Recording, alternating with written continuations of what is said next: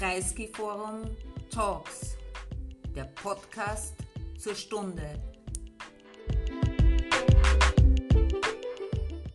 Guten Abend, meine sehr geehrten Damen und Herren, liebe Freundinnen und Freunde des Kreisky Forums. Ich äh, mache eine ganz kurze Begrüßung im äh, Online Raum des Kreisky Forums für den heutigen Abend, äh, der uns äh, eine besondere, äh, ein besonderes Thema von Gerald Knaus, das neue Buch, welche Grenzen brauchen wir, beschert. Und äh, der Gastgeber dieses Abends ist äh, Hanno Löwe, Direktor des Jüdischen Museums in Hohenems und Kurator der Serie im Kreisky Forum über Grenzen und Identitäten. Ich freue mich sehr, dass wir euch beide, beide Vorarlberger, soweit ich weiß, heute zu Gast haben können. Äh, äh, Gerald Knaus allerdings aus Berlin zugeschaltet und Hanno aus Hohenems. Ähm, ich danke euch für die Bereitschaft, dieses Gespräch zu führen und wünsche allen unseren Zuschauerinnen und Zuschauern einen sehr spannenden und interessanten Abend. Ich gebe das Wort an Hanno Löwe. Ja, schönen guten Abend. Äh, freut mich, dass man sich zumindest auf diese Weise noch begegnen kann. Ähm, und es freut mich natürlich besonders, Gerald, dich mit diesem neuen Buch äh, heute hier zum Empfang in unserer Reihe über Grenzen. Ähm, ja, Vorarlberger sind wir ja sozusagen auch nur als äh, halbwegs äh, verbundene. Ich lebe jetzt seit siebzehn Jahren in Vorarlberg ähm, und du bist ja eigentlich Salzburger. Aber irgendwie haben wir beide Verbindungen zu Vorarlberg. Ähm, über die kann man irgendwann auch noch reden. Ähm, Gerald, du hast äh, vor vielen Jahren unter anderem die Denkfabrik, wie man sagt, du bist bescheidener und sagst, unser kleiner Verein, European Stability Initiative, mitbegründet. Ähm, du berätst äh, Regierungen und Institutionen in Europa, äh, nicht nur zu Themen von Flucht, Migration und Menschenrechte. E S I äh, ist auch sehr aktiv darin, überhaupt europäische Entwicklungen im Bereich der Menschenrechte, der Korruption, äh, der demokratischen Entwicklung, der Pressefreiheit und all diese anderen Dinge zu beobachten. Ähm, du bist äh, viel gereist in deinem Leben, auch darüber werden wir vielleicht kurz sprechen am Ende. Ähm, du hast äh, Philosophie, Politik und internationale Beziehungen studiert und äh, bist auch Gründungsmitglied des European Council on Foreign Relations, ähm, lebst heute in Berlin, hast lange auch in Istanbul gelebt ähm, und hast Europa von sehr vielen verschiedenen Seiten kennengelernt. Ein Thema, das dich allerdings immer tatsächlich beschäftigt hat, war die Situation von Flüchtlingen und die Situation von Menschen, die aus welchen Gründen auch immer Grenzen überschreiten wollen, müssen, und es oft nicht können. Ähm, viele Erfahrungen mit diesem Thema hast du in eben diesem gerade neu erschienenen Buch "Welche Grenzen brauchen wir?" zusammengetragen. Sehr viel Wissen, sehr viel Erfahrung, sehr viel persönliche Erfahrung auch. Ähm, und äh, wir müssen uns jetzt einen Einblick geben in vielleicht die wichtigsten Thesen ähm, dieses Buches. Und wir werden schauen, dass wir die dann im Gespräch dann auch mit den Teilnehmern, ähm, die dazugeschaltet sind, ein bisschen entfalten können. Aber vielleicht präsentierst du uns einfach mal die wichtigsten Kernpunkte dieses Buches, das ja allein schon mit dem Titel "Welche Grenzen brauchen wir?" durchaus ein bisschen zweideutig daherkommt. Und ich glaube, das ist auch eines deiner Anliegen, dich nicht sozusagen einfach nur auf ein Lager, auf die Seite eines Lagers im Streit zu schlagen, sondern auch tatsächlich eine sachliche Diskussion ähm, über die verschiedensten Mythen zu diesem Thema zu eröffnen. Gerald, es ist an dir. Ja, vielen herzlichen Dank, äh, lieber äh, Hanno. Vielen Dank auch an, an Gertrud und das Kreisky Forum und an jeden, der hier zuhört. Und tatsächlich ist das Anliegen dieses Buches ähm, der Versuch, eine extrem wichtige Debatte, wo sehr, sehr viel schief läuft, nicht nur in der Debatte, sondern in der Wirklichkeit an Europas Grenzen, insofern zu versachlichen, als ich die Frage stelle, wie schaffen wir es, mehrheitsfähige Lösungen für humane Kontrolle an Europas Grenzen zu finden. Jedes dieser Worte will ich kurz diskutieren, aber ich will beginnen mit äh, ein paar konkreten Beispielen. Ich versuche in dem Buch über Grenzen nicht abstrakt zu reden, sondern immer sehr konkrete Erfahrungen einzubringen. Und eine dieser Erfahrungen, das sehen Sie hier in diesem Bild, das ist äh, Europas Grenze in Afrika, also in äh, Spaniens Enklaven Ceuta und Melilla. Und die Frage, welche Grenzen wir wollen, könnte vielleicht beginnen mit der Frage, welche Grenzen haben wir heute? Ähm, Moment, wie bewege ich diese Bilder? Ja, ähm, wenn wir also äh, sehen, äh, hier ist Ceuta, diese kleine Stadt ähm, in der Nähe von Gibraltar.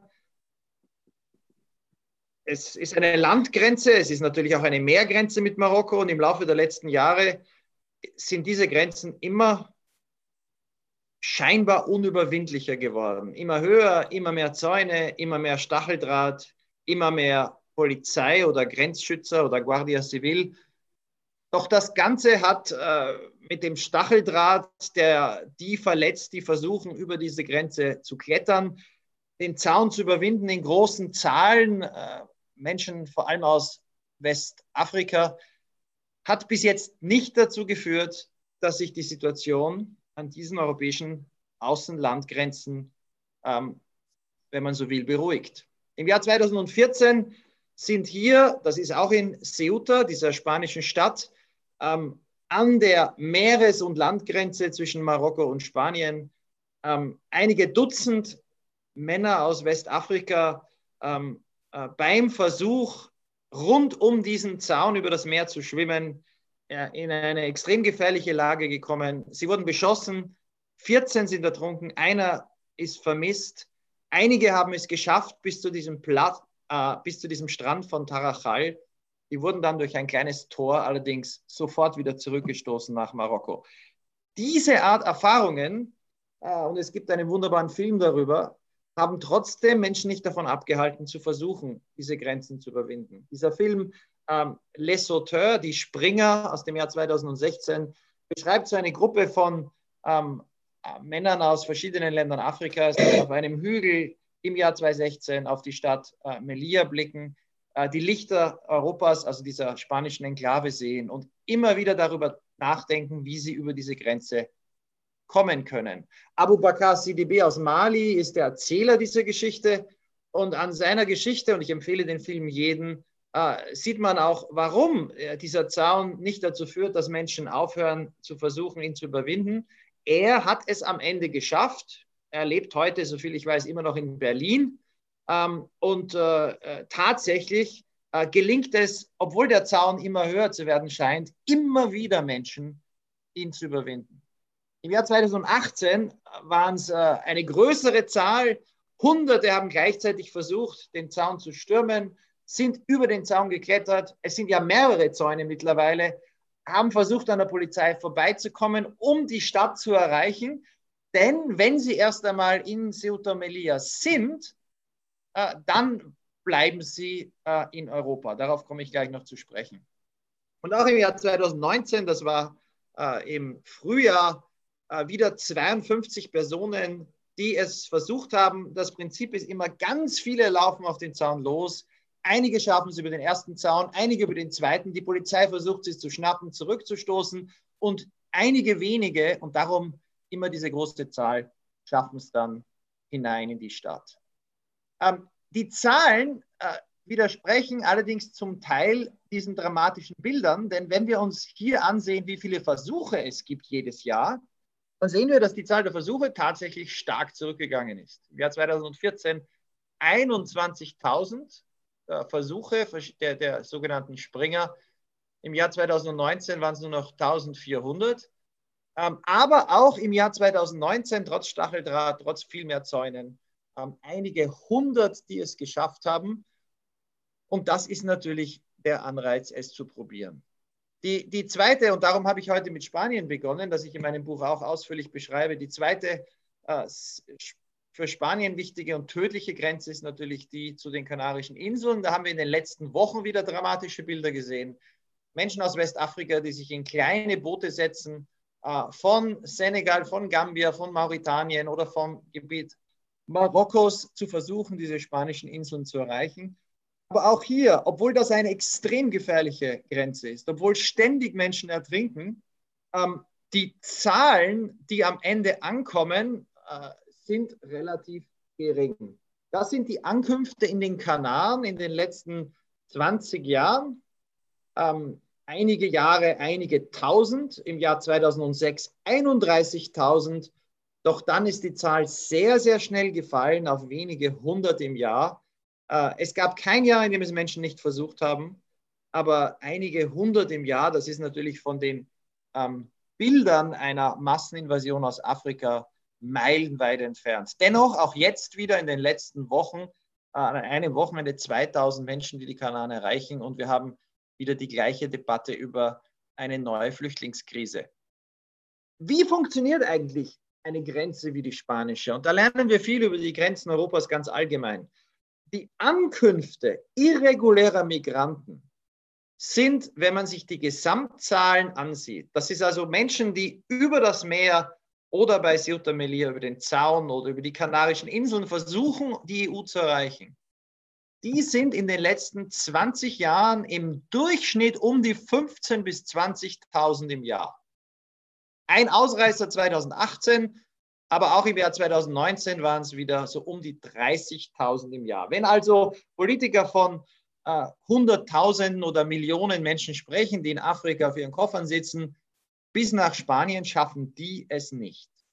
Gleichzeitig ist wichtig zu sehen, wer kommt eigentlich an. Die allermeisten, das war im letzten Jahr, aber es war in den Jahren davor ähnlich, sind aus Nordafrika, Marokko, Algerien und aus Westafrika, Mali, Elfenbeinküste, Senegal. Auch Tunesien ist dabei, sehr wenige Syrer, und die kommen meistens sogar in Ceuta und Melilla bis direkt an den Zaun. Als Araber können sie bis zu den Enklaven äh, vordringen, dann dort einen Antrag stellen, und die werden dann manchmal sogar hineingelassen. Also viele Menschen aus Ländern, und das ist wichtig, wo die Anerkennungsquote für Asyl extrem gering ist. Und ähm, auch das hat Konsequenzen. Das sehen wir bei den Asylanträgen in Spanien. Da tauchen diese Menschen, die irregulär kommen, nämlich gar nicht auf. Also Asylanträge in Spanien stellen Menschen aus Südamerika. Die können alle ohne Visa einreisen, die kommen mit dem Flugzeug, äh, steigen legal in, in Madrid oder Barcelona aus dem Flieger und stellen dann einen Asylantrag aus Venezuela, aus Kolumbien, Honduras, zum Teil auch aus einigen der osteuropäischen Länder. Alles Länder, wo man visafrei in die E U kommt. Und wer bekommt Asyl? Auch hier die Zahlen äh, extrem interessant. Äh, in Spanien eigentlich niemand.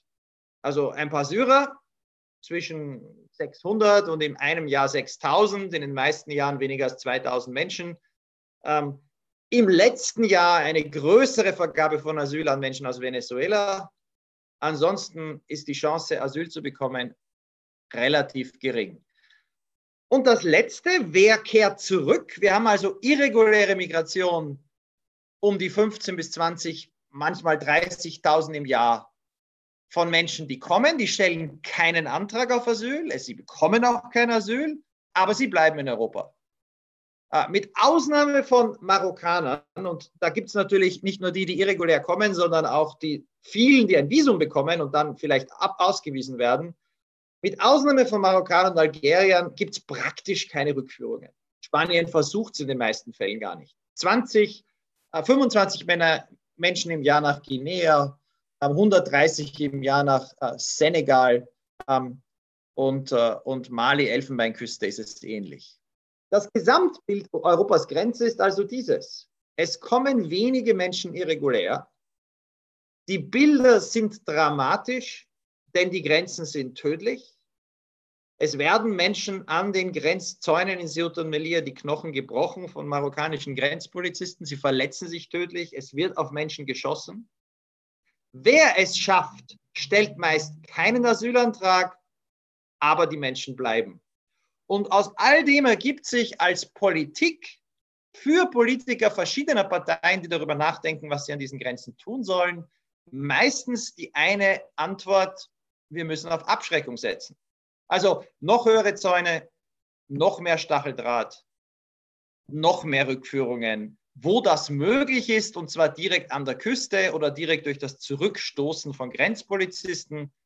Und so haben wir die Grenzen, ähm, die wir derzeit nicht nur in Spanien, sondern mittlerweile im meisten, in den meisten Gebieten des Mittelmeeres haben. Was aber ist vor diesem Hintergrund die Zukunft der Flüchtlingskonvention? Denn genau das, was ich hier beschrieben habe, ist eigentlich einerseits absurd und andererseits illegal. Die Idee, Leute zurückzustoßen, die Idee, auf Gewalt zu setzen, ist eigentlich nicht das, was vorgesehen ist. Vorgesehen wäre, dass Menschen, die die Europäische Union erreichen, die Chance haben, einen Asylantrag zu stellen. Werden sie aber abgelehnt, dann ist vorgesehen, dass sie zurückgeschickt werden in einem geregelten und legalen Verfahren. Das passiert praktisch nie. Das Vorbild für diese europäische Politik, und damit bin ich wirklich in der Gegenwart im Jahr zweitausendzwanzig, das scheint leider dieses zu sein. Und auch das beschreibe ich in meinem Buch ausführlich. Die Erfahrungen einer anderen westlichen Demokratie am anderen Ende der Welt, nämlich Australien, und die Geschichte von Männern wie Mohammed Aziz aus Darfur.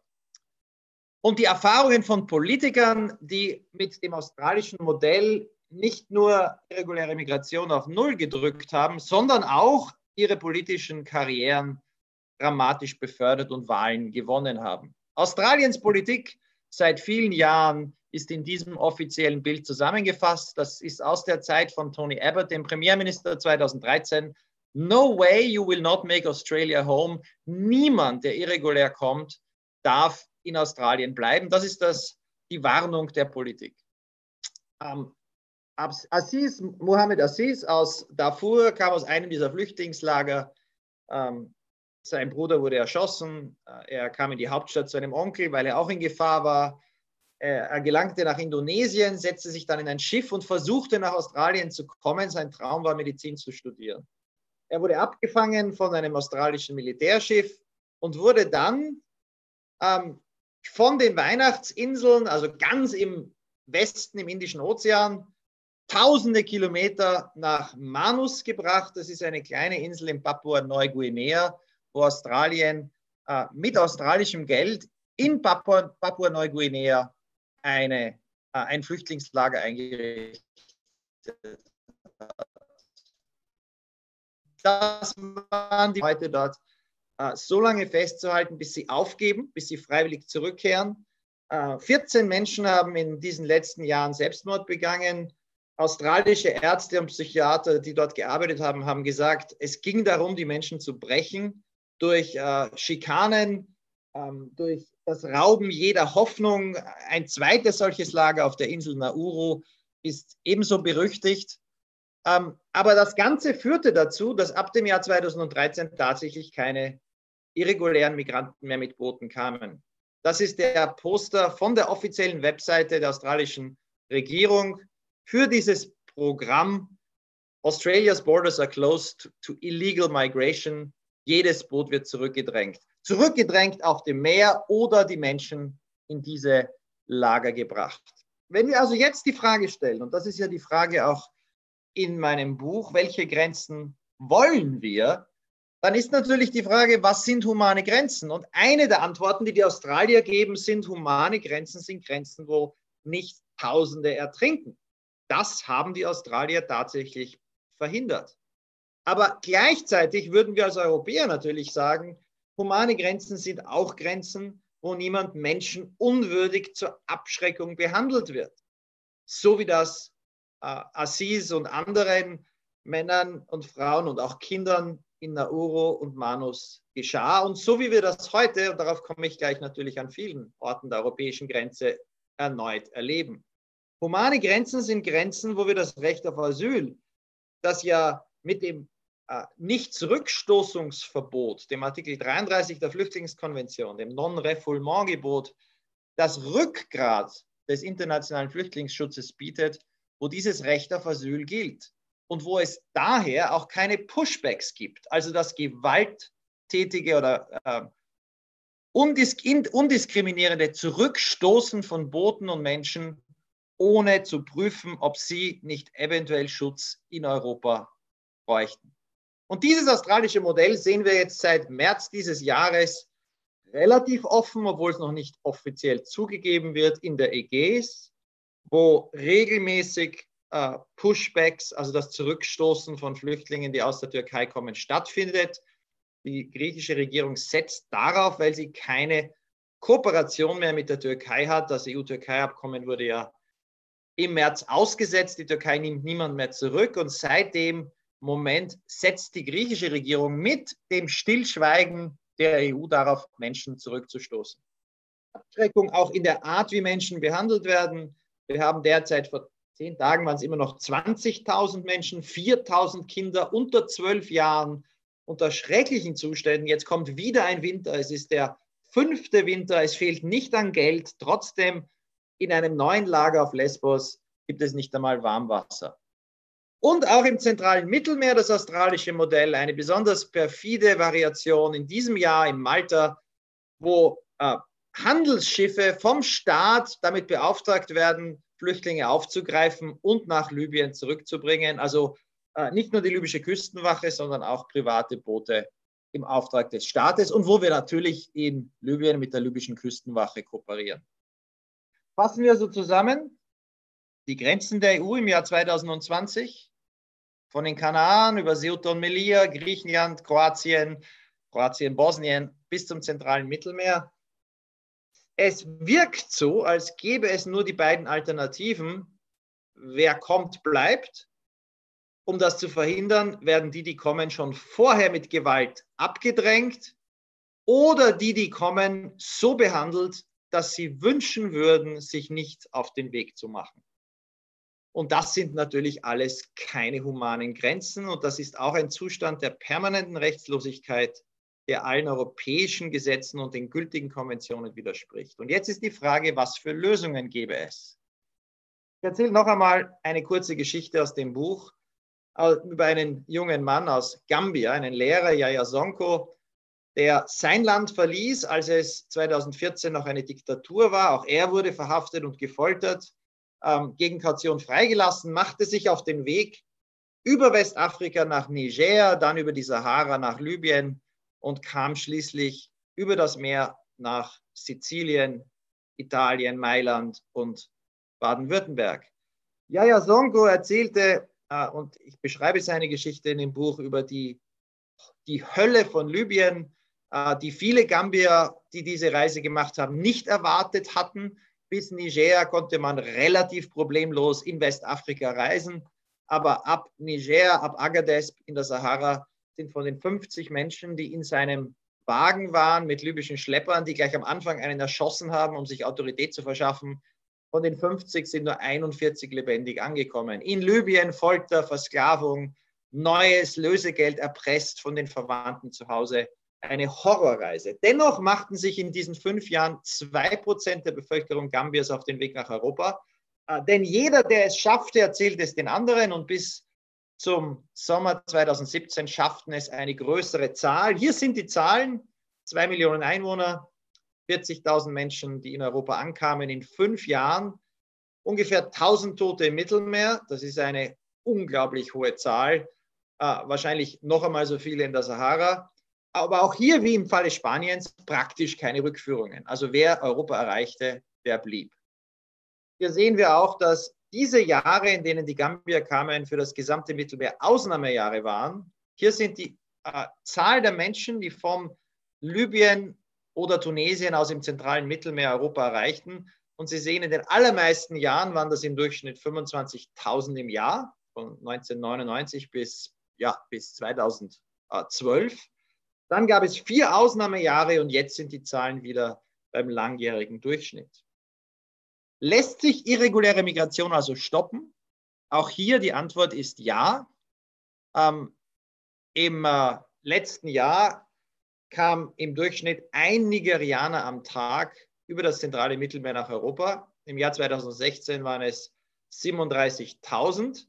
Aber die entscheidende Frage auch hier ist wieder, mit welchen Methoden? Und es wird Sie nicht erstaunen, ich brauche nicht in die Details gehen, dass auch hier die Methoden auf die libysche Küstenwache zu setzen, äh, in Absprache mit einem zunächst äh, Innenminister der Mitte-Links-Regierung in Italien, dann natürlich Matteo Salvini, der Rechtspopulist, und jetzt wieder eine Innenministerin der Mitte-Links-Partei, die zusammenarbeiten mit Libyen und Leute daran hindern, das Land zu verlassen. Und viele derjenigen, ich sprach hier mit Menschen, die aus Libyen zurückkamen nach Gambia, erzählen von grauenhaften Bedingungen in Libyen. Was also wäre zu tun? Diese Geschichte erzähle ich im Buch, ich werde es hier nicht erzählen, außer dass sehr viele dieser Gambier heute in Baden-Württemberg sind. Die Migration ist am Ende, es kommt kaum noch jemand, aber die, die da sind, äh, haben Glück im Unglück. Ihr Land ist mittlerweile eine Demokratie, aber es gibt kaum, äh, das heißt, kaum jemand bekommt Asyl, aber es gibt auch keine Rückführungen. Äh, auch das ist äh, wichtig für die Debatte. Ähm, Denn diese jungen Männer, die jetzt zum Teil seit Jahren, einer von ihnen ist Yaya Sonko, die hier in Baden-Württemberg traf im letzten Jahr, die hier nun schon seit Jahren in Gambia sind, die fragen sich natürlich, nachdem sie diese Reise überlebt haben, wie können sie jetzt versuchen, irgendwas aus diesem Leiden zu machen. Yaya Sonko arbeitet mittlerweile in einem Kindergarten, andere haben versucht, irgendwie einen Job zu bekommen. Deutschland ist da relativ offen, wer es schafft, eine Ausbildung zu machen. Aber viele haben Angst vor Abschiebungen und geben deswegen ihre Identität nicht her. Und dann werden sie auch von der Möglichkeit zur Integration ausgeschlossen. Abschiebungen gibt es kaum. Auch hier äh, ein vertrautes Bild. Im ganzen äh, Jahr zweitausendneunzehn waren es einundsechzig Abschiebungen nach Gambia. Wie gesagt, äh, Tausende sind ausreisepflichtig. Wenn das so weitergeht, dann dauert das bei elftausend Menschen äh, entweder sechsundfünfzig Jahre, wenn es so läuft wie zweitausendachtzehn, oder hundert Jahre, wenn es so läuft wie zweitausendneunzehn. Und die Idee der E U, durch Druck das zu erhöhen, die wird scheitern.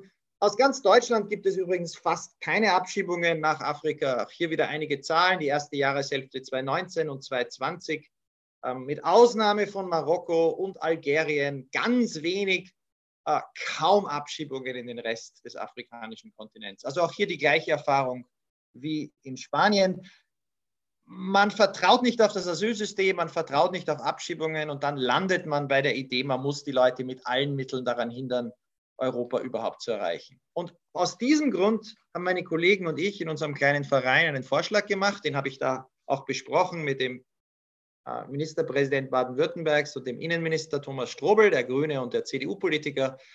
Ein Gambia-Plan, der wird noch immer diskutiert, er ist noch nicht angenommen, aber ich stelle das hier vor, so als Modell, wie, es, wie man denken könnte über Beziehungen mit Afrika. Also Abschiebungsrealismus, Menschen nicht abzuschieben, die nicht eine Priorität sind, sondern die abzuschieben, die tatsächlich als Straftäter verurteilt sind oder die nach einem Stichtag kommen. Es, wir reden natürlich hier immer nur von Leuten, die kein Asyl bekommen.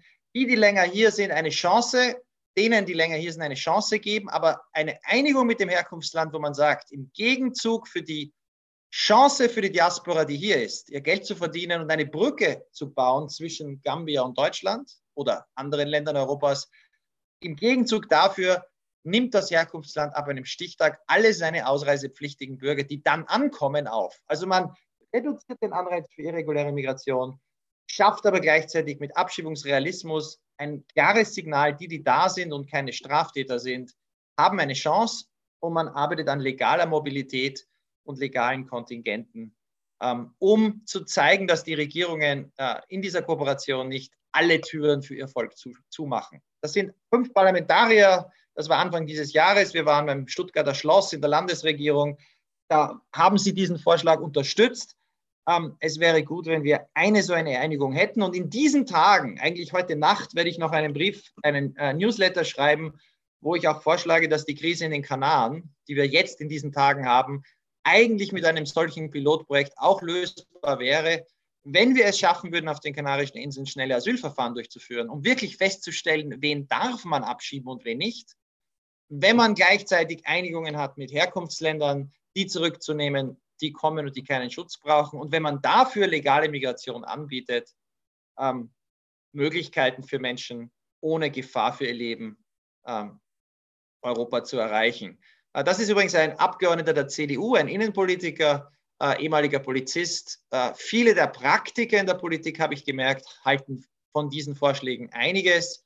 Denn natürlich ist es pragmatisch äh, für alle das Beste, wenn äh, Menschen nicht ständig in Angst leben und wenn gleichzeitig lebensgefährliche irreguläre Migration zurückgeht. Und das ist vielleicht mein wichtigster Punkt und damit möchte ich auch hier schon schließen für mehr Zeit für die Diskussion. Ohne Kooperation sind humane Grenzen mit Kontrolle nicht möglich. Äh, die Frage ist immer, welche Form von Kooperation? Mit libyschen Milizen, mit Militärdiktaturen im Tschad? Was wird angeboten? Waffen, Geschenke für Gaddafi wie zweitausendneun von der damaligen Berlusconi-Regierung? Oder aber, und auch das ist ein Modell, man bietet an legale Migrationsmöglichkeiten, Kontingente, Stipendien. Man bietet an Legalisierung von denen, die bereits da sind, Unterstützung für Flüchtlinge in anderen Ländern und natürlich auch äh, Neuansiedlungen, wo in einem organisierten Verfahren Flüchtlinge aufgenommen werden. Diese Modelle zusammenzubringen für die europäische Außengrenze, eine Alternative zum australischen Modell zu schaffen, das ist heute die große Herausforderung. Ich kann nicht sagen, dass ich optimistisch bin, ob das gelingen wird. Ich fürchte, was wir in den letzten Monaten gesehen haben, ist der Trend in die andere Richtung. Immer mehr Gewalt, immer mehr Rechtsbrüche. Als Ergebnis immer geringere Zahlen irregulärer Ankünfte und ein Gewöhnen an diesen Status. Aber solange wir die Gesetze und die Flüchtlingskonvention haben, solange erhalte ich mir auch die Hoffnung und solange die Zivilgesellschaft in manchen unserer europäischen Demokratien den Wunsch, humane Grenzen zu haben, nicht aufgibt, uh, solange haben wir diese Chance und solange werden wir Menschen brauchen, die dafür argumentieren, im Kleinen wie im Großen, und dabei hoffe ich, dass mein Buch und die Fakten und Geschichten darin Ihnen uh, eine gute Hilfe sein können. Und uh, jetzt freue ich mich auf die Diskussion und danke für Ihr Interesse. Ja, lieber Gerald, dein Buch äh, quillt über vor Informationen, und wenn man es gelesen hat, dann wird noch deutlicher, was du eben eigentlich schon angedeutet hast, nämlich, dass es ganz viele Gründe gibt und ganz unterschiedliche Bedingungen dafür gibt, dass Menschen sich auf diese zum Teil tödlichen, auf jeden Fall ungeheuer gefährlichen Wege machen. Sie kommen aus Diktaturen, sie kommen aus Kriegen, sie kommen aus Armut und sie kommen einfach als Glückssucher. Mal von dort, mal von dort und mal von dort aus diesen Bedingungen, mal ändern sich die Bedingungen vor Ort auch, wie in Gambia zum Beispiel, wo es einfach eine andere Situation heute gibt dort. Alle gemeinsam haben, dass sie offenbar bereit sind, ungeheure Risiken dafür auf sich zu nehmen und es sie überhaupt nicht abschreckt, wenn die Zahl der Toten im Meer größer wird, solange nur der Prozentsatz derer, die es vielleicht schaffen, geringer, äh, auch größer wird. Und die Chancen, einer von denen zu sein, die es geschafft haben. Und etwas, was aber noch deutlicher wird, wenn man dein Buch liest, wenn man sieht, wer sozusagen alles Politik mit der Angst vor den Flüchtlingen macht, dass es in der Politik um Flüchtlinge gar nicht so oft darum geht, tatsächlich ihre Zahl zu senken, sich Gedanken über Asyl oder humane Grenzen oder sonst irgendwas zu machen, sondern dass ganz viele Akteure in diesem Feld, von Herrn Abbott bis zu Herrn Orban, und ich will sie gar nicht alle aufzählen, auch hier nicht in Österreich, dass denen das eigentlich völlig egal ist, solange sie innenpolitisch mit diesen Themen Ziele erreichen können, die sie erreichen wollen, Gefolgschaft um sich scharen, die Medien begeistern, die Massen begeistern. Und dass manchmal sogar der Misserfolg von Politik zynisch einkalkuliert wird, um genau dieses Ziel zu erreichen. Und äh, deswegen habe ich immer so ein bisschen das Gefühl, dass du wie ein wie Sisyphus den Stein an irgendeiner Stelle ein Stück hochschiebst und er wieder zurückrollt, weil es ganz viele Akteure im Feld gibt, denen es völlig egal ist, wie viele Flüchtlinge kommen. Hauptsache, es droht, dass es viele sind. Und etwas, was hinter diesem Argument nur Abschreckung hilft, steht, ist eine These, auf die du im Buch auch eingehst. Und ich finde es wichtig, wenn du dazu noch etwas sagst, nämlich die These, dass es ja Millionen von Menschen sind, die nur darauf warten. Und dass, wenn man auch, wenn man sozusagen auch nur einen, einen Zaun niedriger macht und die Abschreckungswirkung senkt, es Milliarden sind, die Europa überrollen. Und auch dazu schreibst du etwas im Buch zu der Frage, wie viele sind es denn eigentlich, die wirklich kommen wollen und die bereit sind, da wo sie leben, diesen Ort zu verlassen? Wie viele machen sich wirklich auf den Weg? Naja, äh, ganz wie du sagst, die, die Angst, die natürlich, und da, darum habe ich auch diesmal mit Ceuta und Melilla, mit diesem Zaun begonnen, die natürlich durch diese Bilder für den Nachrichtenleser oder Nachrichtfernseher, der sich nicht intensiv mit Zahlen beschäftigt, und ehrlich gesagt, das tun neunundneunzig Komma neun Prozent der Bevölkerung nicht. Alle, wir tun uns alle mit Zahlen schwer. Ähm, die Angst wird natürlich äh, verstärkt durch diese dramatischen Bilder. Also man hat das Gefühl, hier ist Europa ist belagert. Man hat einen Zaun, da steht diese Guardia Civil, und alle paar Monate sieht der spanische Fernsehzuschauer, dass hunderte afrikanische Männer auf diesen Zaun zulaufen. Trotzdem, um das einzuschätzen, was wirklich passiert, brauchen wir natürlich Zahlen. Also wir brauchen die Geschichten, aber wir brauchen auch die Zahlen. Und was uns die Zahlen zeigen, ist, dass die gesamte irreguläre Migration in den letzten Jahrzehnten aus Afrika nach Europa in den Durchschnittsjahren nach Malta, Spanien und Italien so um die fünfzigtausend lag. Jetzt hat Viktor Orban, der ja auch von dir angesprochen wurde und der das noch besser macht als die meisten Politiker, dieses Geschichten erzählen, um Angst zu machen und dann zu sagen, ich bin der Einzige, der euch schützt, vor zwei Jahren äh, vorausgesagt, dass in den nächsten Jahren dreißigtausend Afrikaner mindestens nach Europa kommen könnten. Und äh, ich höre manchmal auch Politiker, die ich schätze und die ich jetzt auch deswegen nicht aufzählen will, die dann sagen, in Europa, in Afrika, wir müssen uns darauf vorbereiten, dass vielleicht hundert Millionen kommen. Mit fünfzigtausend im Jahr. Und sind es im ganzen letzten Jahr, im ganzen Mittelmeer waren es hunderttausend. Im Jahr davor auch ungefähr so viele, die irregulär kamen. Wenn wir da eine machbare, vernünftige Politik hätten, wo wir in der Lage sind, bei hunderttausend im Jahr, Deutschland hat im Jahr zweitausendsechzehn äh, über sechshunderttausend Asylanträge entgegengenommen, allein, bearbeitet, alleine. Bei hunderttausend für ganz Europa, wenn wir da in der Lage wären, festzustellen, der braucht wirklich Schutz. Und die, und dann in der Lage wären, äh, auf gegenseitigem Interesse beruhende Einigungen zu erzielen, die zurückzuschicken, die keinen Schutz brauchen. Dann blieben bei der irregulären Migration vielleicht einige Zehntausende, die irregulär kommen und die Europa erreichen. Das heißt auch, wenn wir uns wirklich um Flüchtlinge schützen, äh, Sorgen machen, dann sind neunundneunzig Prozent der Flüchtlinge in Afrika etwa, bleiben in Afrika im letzten Jahr. Die machen sich gar nicht auf den Weg. Und wenn wir uns wirklich Sorgen machen vor irregulärer Migration, sollten wir uns vielleicht die Frage stellen, warum die reguläre Migration, die Vergabe von Visa, jede Form von regulärer Mobilität aus Afrika in den letzten fünfzehn Jahren immer schwieriger wird, immer teurer. Die Visa wurden in diesem Jahr verdoppelt. In einem Land wie Gambia gibt es gar keine Visastelle für Schengen-Visa. Die Leute müssen ins Nachbarland reisen. Das ist eine englischsprachige junge Demokratie. Ah, es gibt dort eine chinesische Botschaft, eine türkische Botschaft, Saudi-Arabien vergibt Stipendien und Europa ist nicht wirklich präsent. Und dieses Bild, zu sagen, irreguläre Migration war nie und ist nie so hoch gewesen, mit Ausnahmejahren wie der syrischen Krise zweitausendfünfzehn, was natürlich damit zu tun hatte, dass die größte Flüchtlingskatastrophe seit Jahrzehnten in der Welt, fast ein Drittel aller Flüchtlinge, um die sich U N H C R weltweit derzeit kümmert, sind Syrer, dass die vor den Toren Europas stattfanden. Natürlich hatte das Auswirkungen. Aber die allermeisten Flüchtlingskatastrophen der Welt, vom Jemen über den Südsudan, erreichen Europa nie. Wenn wir also den Flüchtlingen helfen wollen, müssen wir das vor Ort tun. Und die irreguläre Migration war fast nie besonders hoch. Jetzt ist das kein Argument, nicht alles zu tun, um das unglaublich hohe Sterben im Mittelmeer in den letzten Jahren äh, zu beenden. Und es ist auch hier kompliziert, denn tatsächlich sterben Menschen, wenn sie sich in die Boote setzen.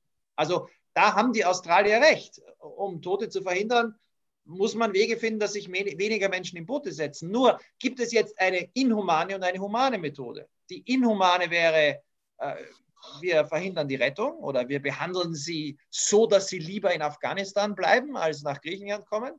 Die humane wäre, wir machen Asylverfahren, die dann nicht vier Jahre dauern, sondern äh, sechs Wochen. Äh, und wir haben Einigungen, dass wir die, die keinen Schutz brauchen, zurückschicken.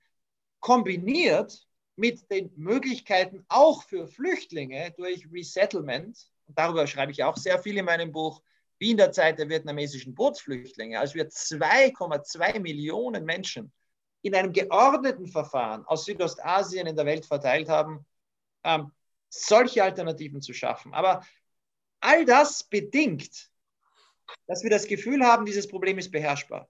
Und die Fantasiezahlen, mit denen viele um sich werfen, um Ängste zu schüren, vielleicht auch um, um, um Gelder zu mobilisieren oder um das Problem wichtiger und sichtbarer zu machen. Die Fantasiezahlen stehen uns hier im Weg. Wir haben es mit beherrschbaren Zahlen zu tun. Der reichste Kontinent der Welt kann natürlich mit hunderttausend, zweihunderttausend Menschen im Jahr umgehen. Wir müssten Asylsysteme aufbauen in Spanien, in Griechenland, in Malta, in Italien, am besten gemeinsam. Wir könnten wie Kanada mehr Leute aufnehmen durch Patenschaften und, und äh, Neuansiedlungen. Ähm, Die Probleme sind lösbar, aber du hast recht, viele, glaube ich, wollen sie nicht lösen. Man müsste es wollen. Vielleicht noch ein Punkt, äh, bevor wir einfach auch mal andere bitten, in die Diskussion mit einzusteigen. Etwas, was du ja ähm, auch in deinem Buch beschreibst und etwas natürlich, worauf dich wahrscheinlich viele Leute ansprechen, weil du wirst ja immer so als ein bisschen der Mann hinter dem äh, E U-Türkei oder Merkel-Davutoglu oder wie auch immer ähm, Abkommen gehandelt. Und die Frage, was das überhaupt für ein Abkommen war, ist eh schon sozusagen ein bisschen ein Mythos. Ähm, interessant an der Frage ist ja erstens doch mal ein bisschen von dir zu erfahren, wie das tatsächlich zustande kam, was davon funktioniert hat und was davon ganz offenkundig nicht funktioniert hat. Ja, da mache ich jetzt am besten einen Cliffhanger und sage, das steht alles im Buch, nämlich ausführlich die wahre Geschichte und nicht die Mythen. Aber vielleicht die kurze Antwort auf deine Frage. Das, was ich zu Spanien oder zu, zu Baden-Württemberg und Gambia oder zu Spanien, Westafrika oder auch zu, zu dem Prinzip erwähnt habe, dass wir Partner brauchen, das gilt natürlich auch in der Ägäis. Also eine griechische Regierung hat heute drei Möglichkeiten. Wenn ein kleines Schiff mit Migranten oder Flüchtlingen? Wir wissen es ja nicht. Man muss erst ein Verfahren haben, um festzustellen, ob jemand aus Pakistan ähm, Schutz braucht oder nicht. Wenn dieses Schiff kommt, von Bodrum oder von äh, Ayvalık zu einer griechischen Insel, dann hat eine griechische Regierung drei Optionen. Sie kann sagen, jeder, der kommt, äh, landet, wird aufgenommen. Wir haben unsere Grenzschützer, aber die Grenzschützer tun ihren legalen Job. Das heißt, sie stoßen niemanden zurück, das ist illegal. Sie nehmen die Leute auf, sie retten sie vielleicht sogar, bringen sie auf die Insel.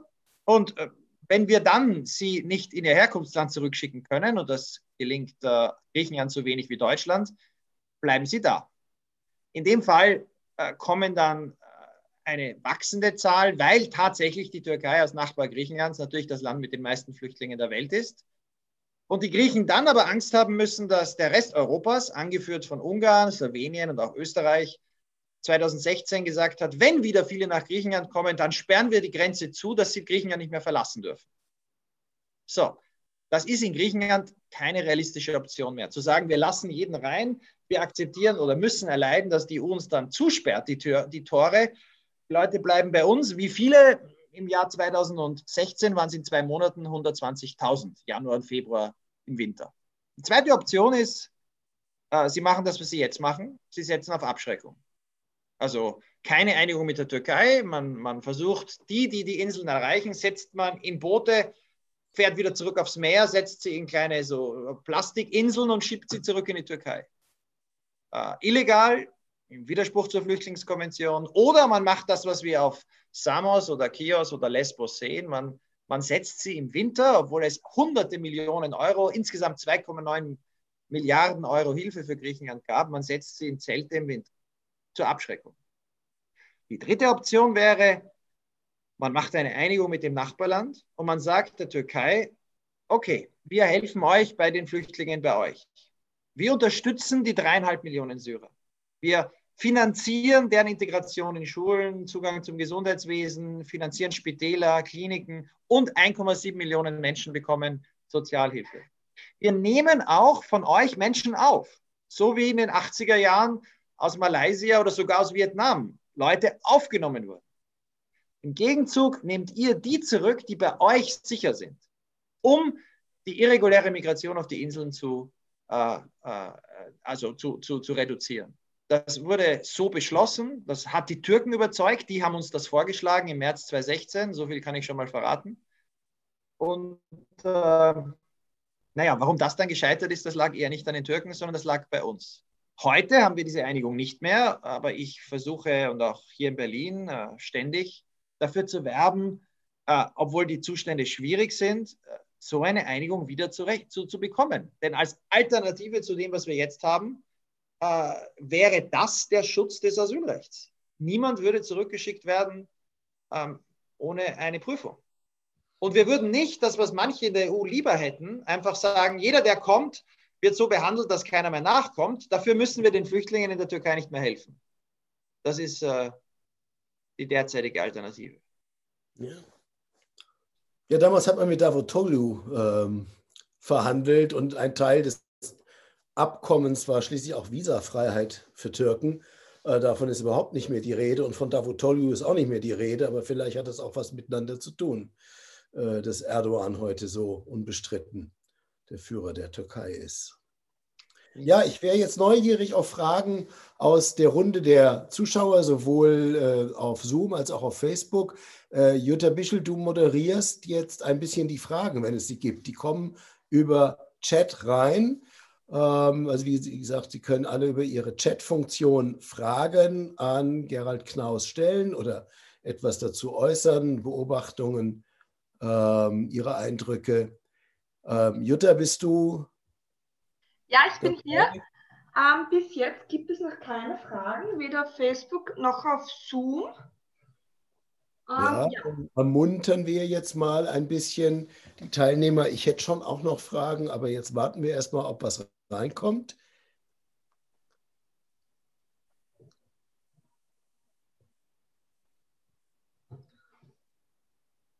Ähm, nein, noch nichts.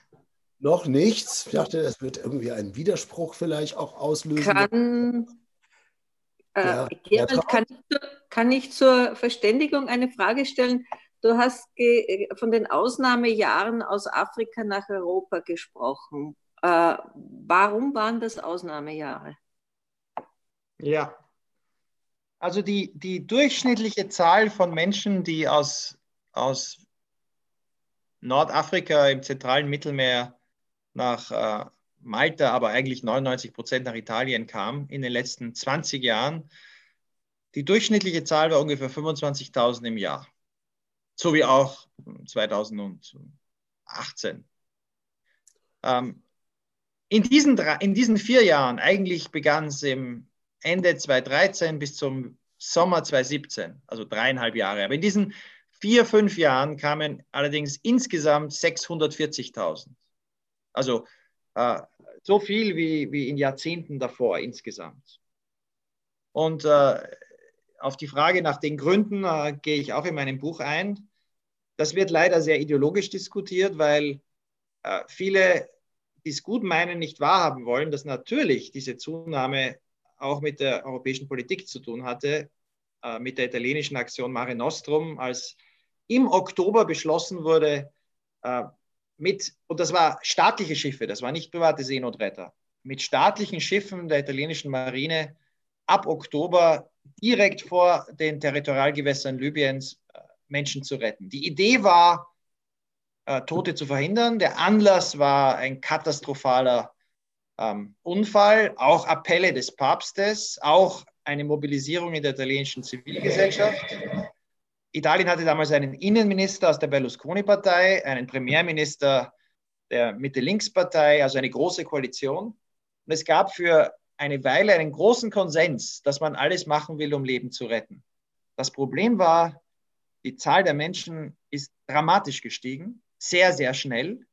Und damit ist auch die Zahl der Toten auf ein Rekordniveau gestiegen. Es sind nie so viele Menschen im zentralen Mittelmeer ertrunken in der Geschichte, also in den letzten Jahrzehnten, wie in den sechs Monaten von Mare Nostrum, der zweiten Jahreshälfte von, Hälfte von Mare Nostrum. Und das hat dann dazu geführt, dass dann andere gesagt haben, wie Matteo Salvini, ja, hören wir auf zu retten. Jetzt muss man dazu sagen, es gab schon vor Mare Nostrum viele Tote. Also als der Papst, auch das beschreibe ich, im Sommer zweitausenddreizehn in Lampedusa war, äh, waren es auch Unfälle und er beklagte die globale Gleichgültigkeit, die Unfähigkeit zu weinen, weil tatsächlich auch jetzt, obwohl es kaum noch Rettung gibt, immer noch Hunderte ertrinken. Ähm, meine Antwort darauf ist, es ist ein, wäre ein Fehler, zurückzugehen zu dem, was zweitausenddreizehn, zweitausendvierzehn, zweitausendfünfzehn gemacht wurde. Und es ist genauso ein Fehler zu sagen, wir, wir lösen das Problem, indem wir niemanden mehr retten. Wir müssen retten, und wenn weniger kommen, ist die Chance äh, zu retten auch leichter. Aber wir müssen so retten, dass es nicht dazu führt, dass sich mehr Menschen aus Gambia und Senegal und Nigeria auf den Weg machen. Und das gelingt nur, wenn wir retten, Verfahren haben und auch zurückführen können. So gesehen sind äh, schnelle Verfahr- Verfahren und Abschiebungen nach Verfahren ähm, auch der einzige humane Weg, um die Zahl der Toten zu reduzieren. Und äh, dafür zu werben, sowohl jetzt bei den Kanarischen Inseln, dass Spanien das macht, das wäre jetzt in diesen Tagen eine Chance. Wenn, wenn, wenn der deutsche Innenminister den Spaniern anbietet, arbeiten wir auch zusammen. Wir schicken Beamte. Ab, versuchen wir auf den Kanarischen Inseln tatsächlich schnell zu entscheiden. Arbeiten wir zusammen und machen Ländern wie Senegal, das ist für Deutschland sogar ein sicheres Herkunftsland. Natürlich kann man in Senegal sicher sein und zurückgeschickt werden. Bei anderen weiß man es nicht, da muss man prüfen. Aber zeigen wir, dass wir das Recht der Versöhnung nicht aufgeben.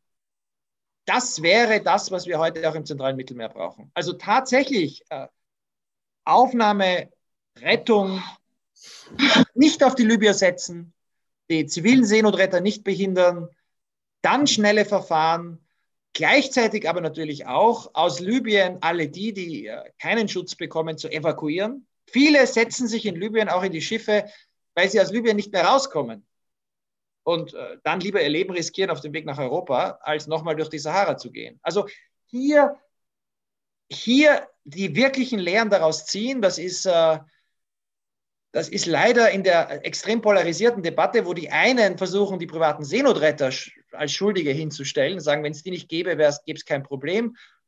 Die anderen aber manchmal so tun, als bräuchten wir nur mehr Retter und das Problem wäre gelöst. In dieser Debatte die wirklichen Lehren zu ziehen. Ja, ist es nicht, ist es nicht auch so, dass in diesen Jahren natürlich die Situation in Libyen insgesamt eskalierte und es dort sozusagen...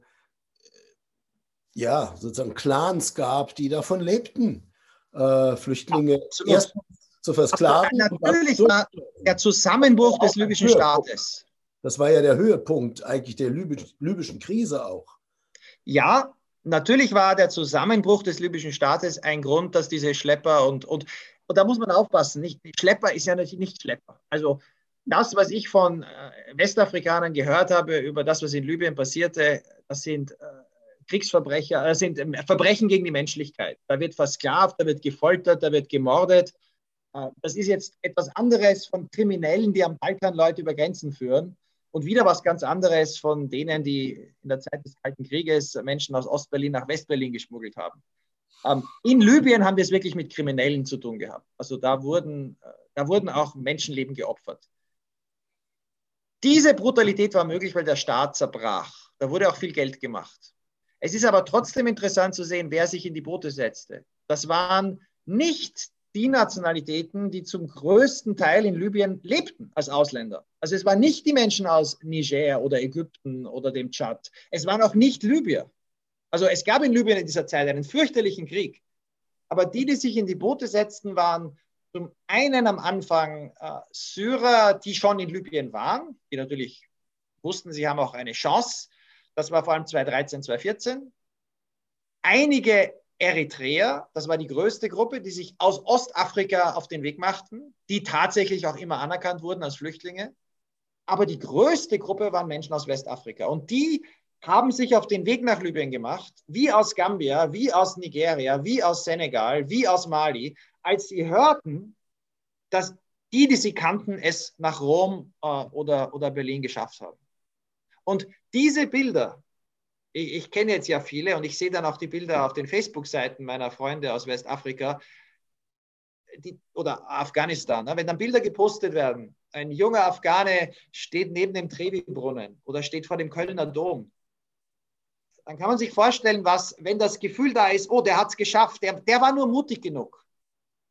Ähm, warum probiere ich das nicht? Es ist ja auch dann noch nur eine winzige Gruppe, die es probiert. Also die größte Gruppe aus einem Land in einem Jahr waren Nigerianer zweitausendsechzehn, die nach Italien kamen, aus einem Land Afrikas. Das waren äh, ungefähr sechsunddreißigtausend. Nigeria hat fast zweihundert Millionen Einwohner. Also selbst da ist es eine winzige Gruppe, die sich auf den Weg machte. Im letzten Jahr waren es weniger als vierhundert, nicht mehr sechsunddreißigtausend. Aber die sind oft Menschen, die entweder, weil es schmuggelnde Netzwerke gibt, im Falle Nigerias oft für junge Frauen, die dann in die Prostitution verschleppt werden, oder Leute, die einfach jemanden kennen. Die Gambier sind eines der ärmsten Länder der Welt, die haben kein Geld gehabt, die sind losgefahren und haben versucht, das Geld auf dem Weg zu verdienen. Und oft hat man, als sie in Gefangenschaft gerieten in Libyen, die Familien alles verkaufen müssen. Also ihr Land, ihre, ihre, ihre, ihr Vieh, um die Leute, ihre Söhne wieder freizukaufen. Und aus dem Grund ist der Widerstand in Gambia gegen Rückführung dieser Kinder aus Europa jetzt so groß. Weil die gelten vielen ähm, als Helden, in die man investiert hat. Aber da haben sich tatsächlich viele auf den Weg gemacht, weil sie, äh, weil sie zu Recht gemerkt haben, es ginge.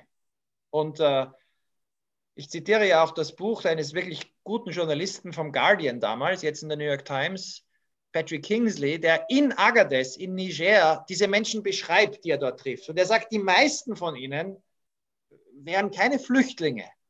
Aber wenn sie nach Libyen kommen, dann werden sie dort so behandelt, dass sie natürlich Schutz brauchen.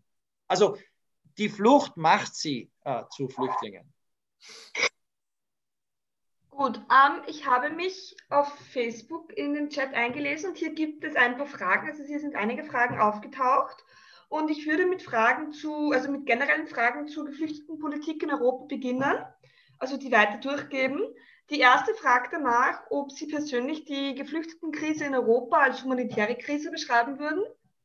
Ähm, die zweite fragt danach, warum im Moment die Ankünfte aus den Kanaren so rasant steigen. Und der dritte fragt danach, ob, die dritte Frage zu Europa fragt danach, ob es einen kausalen Zusammenhang zwischen Seenotrettung und steigenden oder generell Migrationszahlen gibt, vor allem in Hinsicht auf, die, auf das Beispiel von Mare Nostrum, was Sie vorhin gebracht haben. Ja, also na, natürlich haben wir eine humanitäre Krise. Also es gab keine Grenze der Welt, die in den letzten Jahren so tödlich war wie die Grenze Europas. Allein im zentralen Mittelmeer zwischen Libyen und Italien sind in fünf Jahren über fünfzehntausend Menschen ertrunken. Das sind die Zahlen, die wir wissen. Wenn man dann noch dazu zählt, von den Beschreibungen, die ich gehört habe und den Schätzungen, dann kann man sagen, dass vielleicht in der Sahara nochmal so viele Leute ums Leben kamen. Das sind Zahlen wie in einem Krieg. Also äh, fünfzehntausend Menschen, dreißigtausend Menschen, das sind unglaubliche Zahlen. Das ist natürlich eine humanitäre Krise. Ähm, auch wenn es in diesem Jahr nur noch sechshundert sind, ist das immer noch dramatisch. Das sind mehr Menschen, die hier sterben, als in der ebenfalls gefährlichen Grenze der Wüste zwischen äh, oder den äh, Gebieten zwischen Mexiko und den U S A.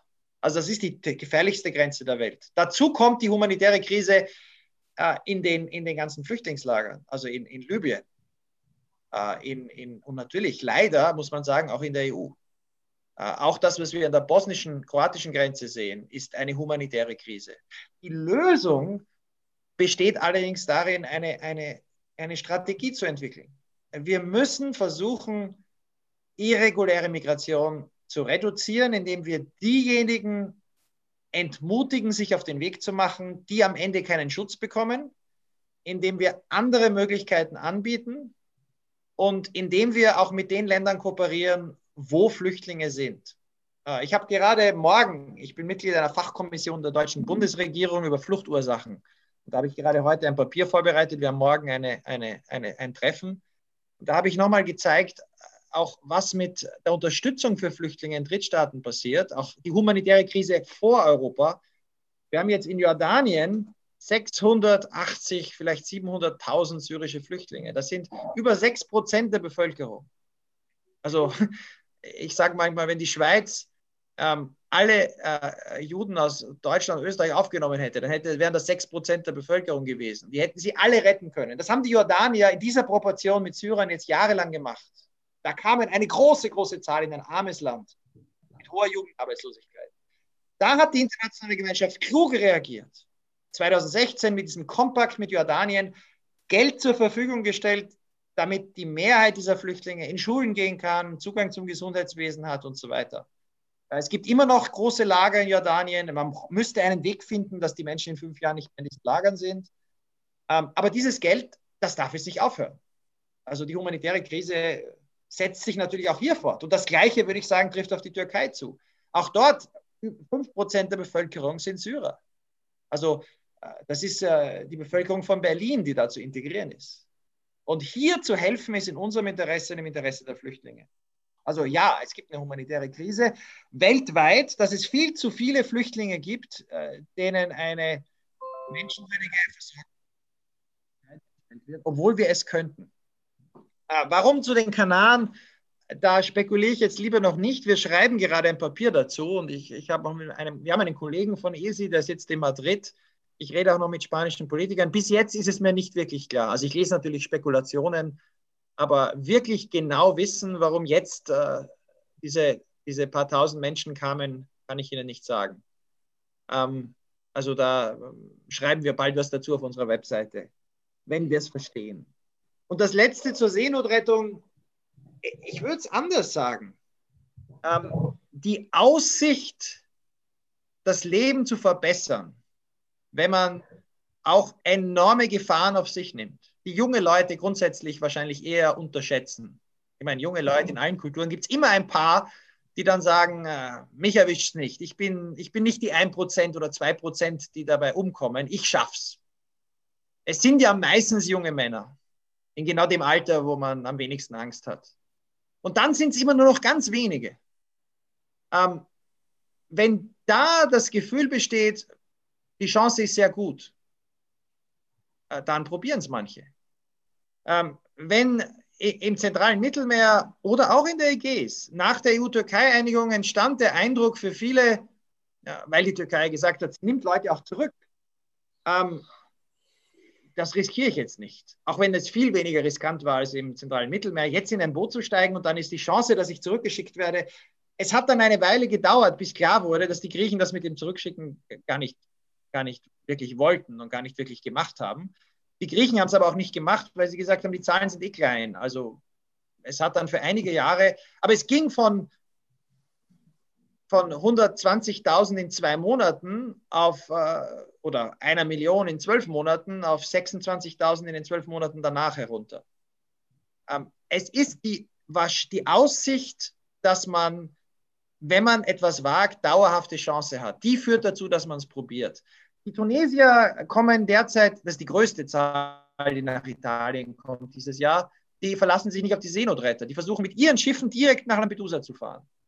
Ähm, aus Libyen geht das nicht. Die sind alle aufgrund auch der Schlepper in winzigen Booten, die gar nicht weit kommen können. Ja, und da ist es so, klar, wenn jeder gerettet wird und jeder nach Europa gebracht wird und dann jeder in Europa bleibt, ich sage es vielleicht anhand der Kanaren, wenn jetzt klar wird, dass jeder, der die Kanarischen Inseln erreicht, nach wenigen Wochen von den Spaniern aufs Festland gebracht wird. Und das, ich würde vermuten, das ist immer die erste Strategie der Spanier. Die zweite ist es dann zu sagen, wir stoppen jeden vom Kommen. Aber wenn jeder vom, aufs Festland gebracht wird, ob gerettet oder nicht, dann wird die Zahl der Menschen, die es probieren, steigen. Das kann nur, und darum bin ich vorsichtig bei der Beantwortung der Frage, kein Argument gegen Seenotrettung sein. Denn die Idee, dass wir in unserer zivilisierten Welt Menschen, die wir retten könnten, ertrinken lassen, das ist dann doch ein Aufgeben von Grundwerten, das sollte Europa nicht tun. Vor allem, wenn es Alternativen gäbe. Retten wir doch und machen wir dann genug, damit das nicht diesen negativen, diesen gefährlichen diese gefährliche Reise aus, auslöst. Ja, vielen herzlichen Dank. Auf Zoom ist jetzt auch noch eine Frage gekommen. Die fragt danach, ob Sie und wenn ja, mit welchen Ländern Sie die Möglichkeit von ähnlichen Abkommen wie das in Gambia ähm, für realistisch halten oder ob es so etwas bereits in Aussicht gibt. Ja, also als, als wir, meine Kollegen und ich haben ja, das beschreibe ich im Buch, sechs Monate lang für diese Einigung mit der Türkei geworben und am Ende hatten wir den Erfolg in der Türkei. Also die haben es uns dann angeboten, den Europäern. Ich war jetzt mit, ähnlichen, mit einer ähnlichen Strategie viel in Gambia. Ich habe allerdings natürlich auch immer schon daran gedacht, Okay, Gambia ist deswegen interessant, weil es sehr klein ist. Es ist eine Demokratie. Ähm, es sind letztlich nicht viele Leute, obwohl es für Gambia sehr viele sind. Und die sind zufällig im reichsten Bundesland Deutschlands, in Baden-Württemberg. Also wo, wo, wo die ganzen Leute, mit denen ich spreche, in den Hotels, in Lörrach oder in Freiburg oder in den Bäckereien oder die Leute, die Pflege anstellen, die sagen alle, wir brauchen händeringend Leute. Also darum habe ich gedacht, das ist eigentlich wäre eine Chance. Aber natürlich könnte man so etwas, äh, es gibt keinen Grund, so etwas nicht auch mit Senegal zu probieren. Ähm, Nigeria ist ein sehr großes Land. Die meisten Leute kommen aus dem Süden, die nach Europa kamen, aus, aus Edo State, aus Benin City. Ähm, da war ich noch nicht. In Senegal und Gambia war ich. Da habe ich ein Gefühl, das ist möglich. Aber vor allem wäre es dringend, eine andere Politik zu haben gegenüber Tunesien und Marokko. Äh, wir bräuchten eine Politik, wo Tunesien und Marokko ihre Bürger, die irregulär kommen, und das sind die größte Gruppe nach Spanien waren Marokkaner, die größte Gruppe nach Italien dieses Jahr waren Tunesier, dass die nicht mehr in Boote steigen. Das wäre, und ich beschreibe auch das äh, und mache den Vorschlag, dass wir uns da an dem orientieren, was wir mit der Ukraine gemacht haben. Wir bieten diesen Ländern eine Perspektive an, dass die Menschen legal reisen können. Bis Anfang der neunziger Jahre konnten Tunesier ohne Visum nach Italien reisen. Äh, dafür, und das geht nicht von einem Tag auf den anderen, musste die Ukraine sehr, sehr viele Bedingungen erfüllen. Unter anderem die sofortige Rücknahme aller ausreisepflichtigen Bürger, Aufbau eines Asylsystems, Kooperation gegen, äh, gegen Kriminalität, Verbesserung der, der Pässe. Also ein, eine Wunschpflicht für Ukrainer aufgehoben wurde. Und die Ukrainer sind pro Kopf ärmer als die Tunesier und Marokkaner, sind mehr und sind im Krieg. Und trotzdem, die letzten drei Jahre hat das mit der Visa-Aufhebung für die Ukrainer sehr gut geklappt. Also ich glaube, wenn wir in die Richtung denken, ähm, Marokko und Tunesien zu Partnern auszubauen, auch uns mehr zu engagieren, dann auch zu fordern, dass es auch bei den Menschenrechten dort Fortschritte gibt. Also Visa-Liberalisierung geht nur, wenn dort nicht mehr äh, gefoltert oder Menschenrechtsverletzungen stattfinden. Sonst geht es nicht.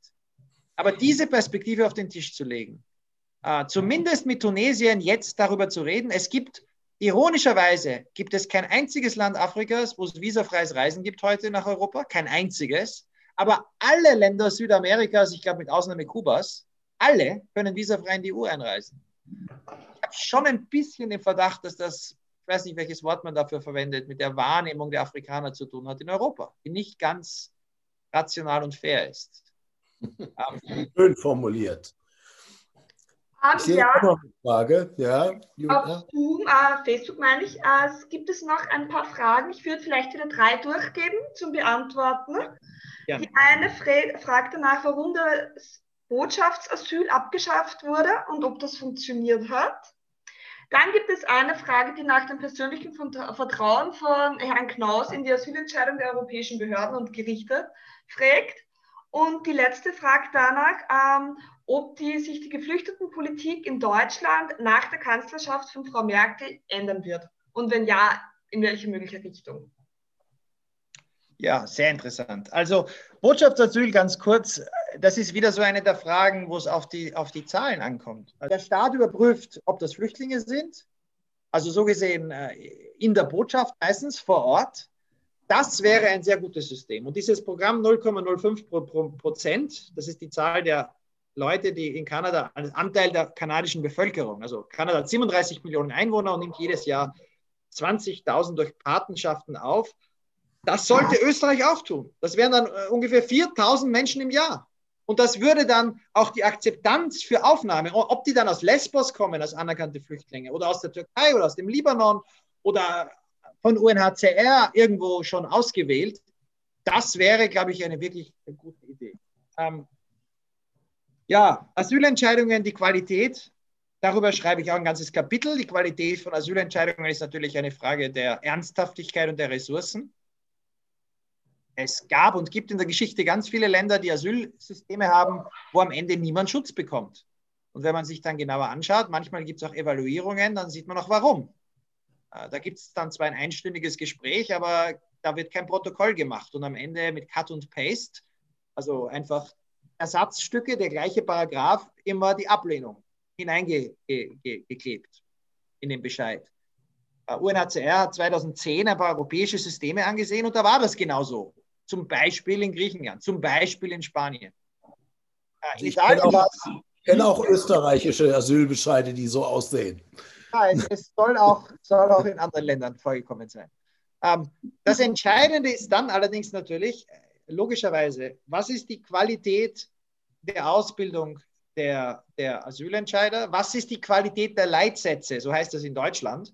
Das sind ähm, die Anweisungen von der Asylbehörde, die natürlich auf Analyse beruhen, in solchen Fällen bei diesem Sachstand so zu entscheiden. Das ist natürlich entscheidend, weil es soll ja nicht abhängen von der Lust und Laune und dem Zufall des Asylentscheiders.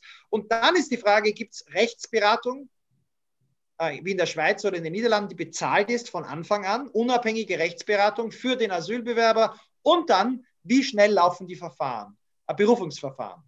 Ähm, Das ist alles machbar und natürlich ist es, es ist ähnlich wie bei Gericht. Ein gutes Asylverfahren äh, hat ja auch meistens sogar schwerwiegendere Konsequenzen als die meisten äh, Gerichtsprozesse. Äh, ist eine Frage der Qualität des Personals, der Ressourcen und, und, und, und Ernsthaftigkeit.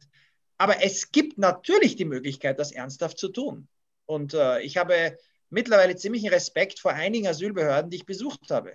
Also ich war längere Zeit, jetzt öfter auch in der Schweiz, in den Niederlanden, auch in B A M F, der größten Asylbehörde der Welt in Nürnberg. Und dann gibt es natürlich noch Berufungen. Also dieses, diese Struktur zu schaffen, dass man am Ende relatives Vertrauen haben kann, ist eine Frage, ist es das dem Staat wert? Es gibt, und ich beschreibe das in meinem Buch, auch Länder, die haben Asylverfahren. In Amerika zum Beispiel ist es so, dass die, die Asylbeamten und auch die Asylrichter sind weisungsgebunden vom Justizminister, also von Trumps Justizminister. Der kann ihnen sagen, wie sie entscheiden müssen. Da ist jetzt das Vertrauen in die Qualität nicht besonders hoch.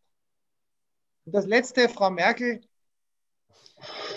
sie kommt auch in meinem Buch natürlich oft vor, aber ich versuche doch zu beschreiben, dass es natürlich zwar wichtig war, eine, eine Regierungschefin, eine Kanzlerin zu haben, die nicht nur in Worte fasste, was ja in Deutschland viele fühlten im September zweitausendfünfzehn. Dieses äh, Wir schaffen das war ja nicht das etwas, was sie sich ausgedacht hat. Das waren ja, dass im ganzen Land äh, Hunderttausende, nein Millionen sich engagiert haben.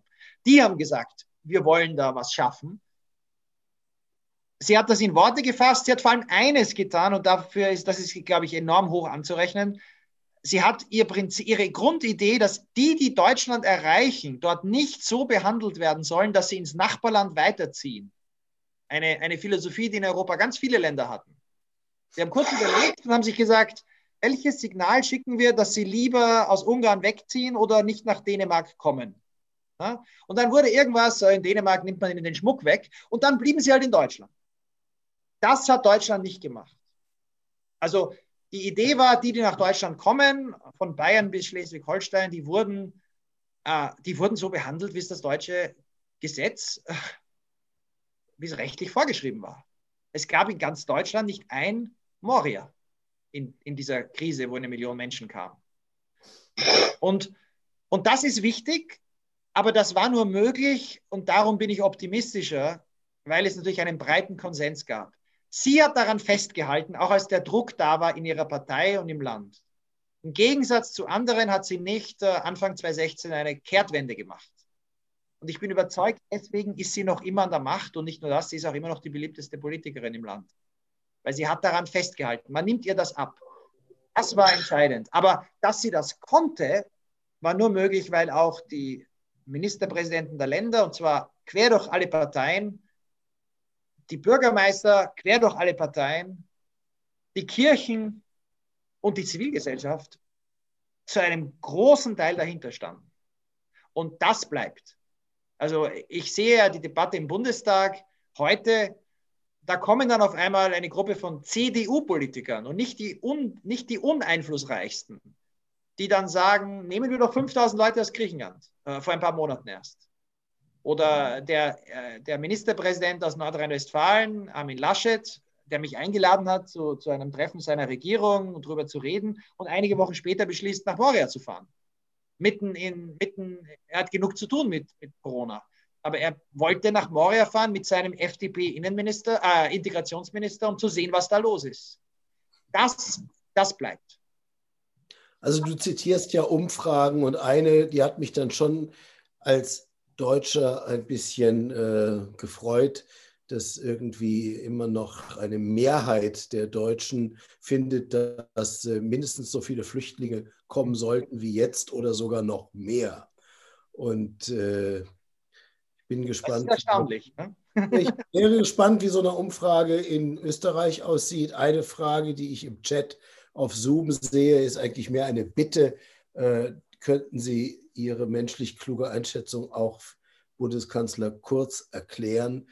Ähm, du hast jetzt viele Politiker aufgezählt, die dein, äh, sozusagen deinen Rat ab und zu suchen oder jedenfalls Gesprächsangebote von dir annehmen. Äh, hattest du mal Gelegenheit, mit dem österreichischen Bundeskanzler zu reden? Kanzler Kurz zu reden, aber es ist schon eine Weile her. Ähm, ich, ich rede mit österreichischen Politikern, auch, auch, in der, auch in der ÖVP. Gerade für Parteien der Mitte. Es wird immer Parteien des Randes geben, die das nicht, die, die, die gar nicht auf Lösungen setzen, die setzen auf Ressentiments, auch auf Ängste, die, die man adressieren kann, manchmal, manchmal nicht. Aber für Parteien der Mitte, Sozialdemokraten wie Christdemokraten, ist, ist es, glaube ich, auch kein politischer Selbstmord, sondern politisch wichtig zu sagen, wir schaffen es, Lösungen zu finden. Wir sind stolz auf die Großzügigkeit und Empathie in unserem Volk, in unserer Gesellschaft. Wir Wir können Kontrolle herstellen, ohne dass Menschen sterben oder ertrinken. Ich glaube, dass man damit auch, äh, auch politisch reüssieren kann. Auch in Österreich. Da habe ich überhaupt gar keinen Zweifel. Immerhin hat nach der Flüchtlingskrise äh, Alexander Van der Bellen die Bundespräsidentschaftswahl gewonnen. Also das ging. Ähm, und ich glaube, das wäre auch für die ÖVP gut. Ich glaube auch, es wäre für die SPÖ gut, da klar zu sein. Also nicht äh, einen, einen Schlingerkurs, der hat einem Matteo Renzi enorm geschadet. Im einen Moment der große Verfechter der Seenotrettung und im nächsten Moment zu sagen, naja, jetzt reicht's. Dann verliert man jede Glaubwürdigkeit. Ähm, für Parteien der Mitte ist das, ich glaube, moralisch das Richtige, aber es ist auch, äh, naja, das versuche ich zu sagen. Bis jetzt. Schauen wir mal, wann es in Österreich wieder eine christdemokratische Partei gibt. Um, eine Frage auf Facebook noch, und ich glaube, es ist auch von der Zeit her ganz gut, wenn wir schon langsam zum Ende kommen. Um, die Frage auf Facebook fragt nach Ihren persönlichen Einschätzungen, also der regionale Faktor war ja bis jetzt bei den Abschiebungen stark auf Afrika, und wie Ihre persönliche Einschätzung zu Abschiebungen nach Afghanistan sind. Oh. Ja, äh. Ich meine, ich, ich kenne Afghanistan, ich war in, in Afrika war ich jetzt mehrmals, da, da kann ich, ich meine, da verlasse ich mich natürlich auch auf viele Quellen, aber da kann ich, glaube ich, mir manchmal ein bisschen ein Bild machen. Afghanistan kenne ich nur aus Erzählungen, ähm, und das, was ich höre, legt nahe, dass man eher sehr, also ich glaube, dass Abschiebungen nach Afghanistan nicht unmöglich sind, aber dass man möglichst wenige machen sollte. Ähm, Es finden sowieso nur wenige statt. Und dann finde ich es, und das sage ich auch in Deutschland immer, nicht sehr klug und auch nicht sehr moralisch zu sagen, wenn wir ohnehin kaum jemanden abschieben, warum nehmen wir dann die, die wir am leichtesten finden, weil sie in irgendeine Berufsschule gehen. Das ist ja in Deutschland zum Glück jetzt abgeschafft. Also wer jetzt eine Ausbildung hat in Deutschland, wird nicht abgeschoben, der kann bleiben und der kann danach auch noch arbeiten. Ähm, aber ja, es gibt auch aus Skandinavien solche Beispiele, wo dann Schüler, Schülerinnen, die, die zehn Jahre im Land waren, nach Afghanistan abgeschoben werden. Ich verstehe vollkommen, dass Menschen, auch wenn es rechtskräftig nachvollziehbar wäre, sagen, das halten wir einfach für unmoralisch. Ich glaube ohnehin, dass man bei Abschiebungen die lange Zeit, die Menschen irgendwo verbracht haben, einbeziehen muss. Das beeinflusst die moralische Bewertung, ob Leute mittlerweile versucht haben, ein neues Leben aufzubauen. Man entwurzelt ja dann Leute ein, ein zweites oder drittes Mal. Also ich wäre bei Afghanistan aufgrund der schlimmen Zustände dort, äh, abgesehen von Gewalttätern, das, das verstehe ich, dass Innenminister in Deutschland sagen, Straftäter schieben sie ab. Es ist nicht so, dass überall in Afghanistan jetzt Gefahr beherrscht, aber für alle anderen äh, halte ich es mit den meisten deutschen Bundesländern. Die machen eigentlich keine Abschiebungen derzeit nach Afghanistan. Es kommen auch nicht mehr viele. Also das ist dazu, es ist jetzt nicht so, und, und es, die Zahlen sind sowieso extrem niedrig. Also das ja, Problem ist, viele, viele kommen aus dem Iran. Ne? Also manche der Afghanen, die bei uns sind, sind gar nicht aus Afghanistan gekommen, die haben dort nie gelebt. Auch hier wäre es, und ich kenne den Iran auch nicht gut genug. Ich, ich sage immer, wenn man sagt, Migrationsexperte gibt es eigentlich nicht, weil man müsste ja Experte sein für alle Regionen, um die es geht. Und das ist niemand. Also Gruppen von Staaten in Europa, die alle das Interesse haben, humane Kontrolle an Grenzen zu haben und nicht einfach auf Abschreckung zu setzen. Dass die sich zusammentun, dass die Deutschen, Österreicher, äh, Franzosen, die Benelux, die Schweden zusammen sagen, wir, wir ernennen jetzt einen ehemaligen Innen- oder Außen- oder Premierminister, um für uns mal mit, mit ein paar Ländern solche Gespräche zu führen, intensiv. Äh, da könnte man viel, viel mehr machen und viel, viel mehr erreichen. Und man kommt sonst sehr, sehr schnell an seine eigenen Grenzen. Das merke ich ja in meiner Arbeit. Äh, man wird dann auch zu Ländern befragt, die man einfach nicht kennt. Und das geht ja Politikern auch dauernd so. Gertraud, darf ich dir ein Schlusswort geben? Du hattest dich gemeldet und ich finde, du solltest auch ein kleines Schlusswort haben. Heute. Na, ich habe mich gemeldet, weil genau das, was äh, Gerald jetzt gesagt hat aus dem Iran, äh, dass eben die äh, viele von den afghanischen Äh, Flüchtlingen, die gekommen sind, ja gar nicht aus Afghanistan gekommen sind, sondern zumindest äh, erzählt man das, dass die meisten aus dem Iran gekommen sind, wo sie schon äh, viele, viele Jahre und auch mehrere Generationen gelebt haben. Es gab da noch auch eine, es gibt da noch eine weitere Erzählung, dass äh, die, diese Staatsbürgerlosigkeit dieser, dieser Afghanis im Iran von den Iranern mit einem Versprechen einer Staatsbürgerschaft verbunden war, wenn sie sich für den Daesh rekrutieren würden. Und sozusagen einige, wie viele weiß ich jetzt nicht, von, von den Afghanis aus dem, Iran, aus dem Iran nach Syrien gekommen sind, um sozusagen auf, mit, mit, diesem, mit diesem Engagement für, für den Islamischen Staat dann als Belohnung sozusagen die Staatsbürgerschaft, die iranische Staatsbürgerschaft zu bekommen. Das war dann natürlich nicht der Fall, das haben sie nicht bekommen und daraufhin sie sich dann auf den Weg nach Europa gemacht haben.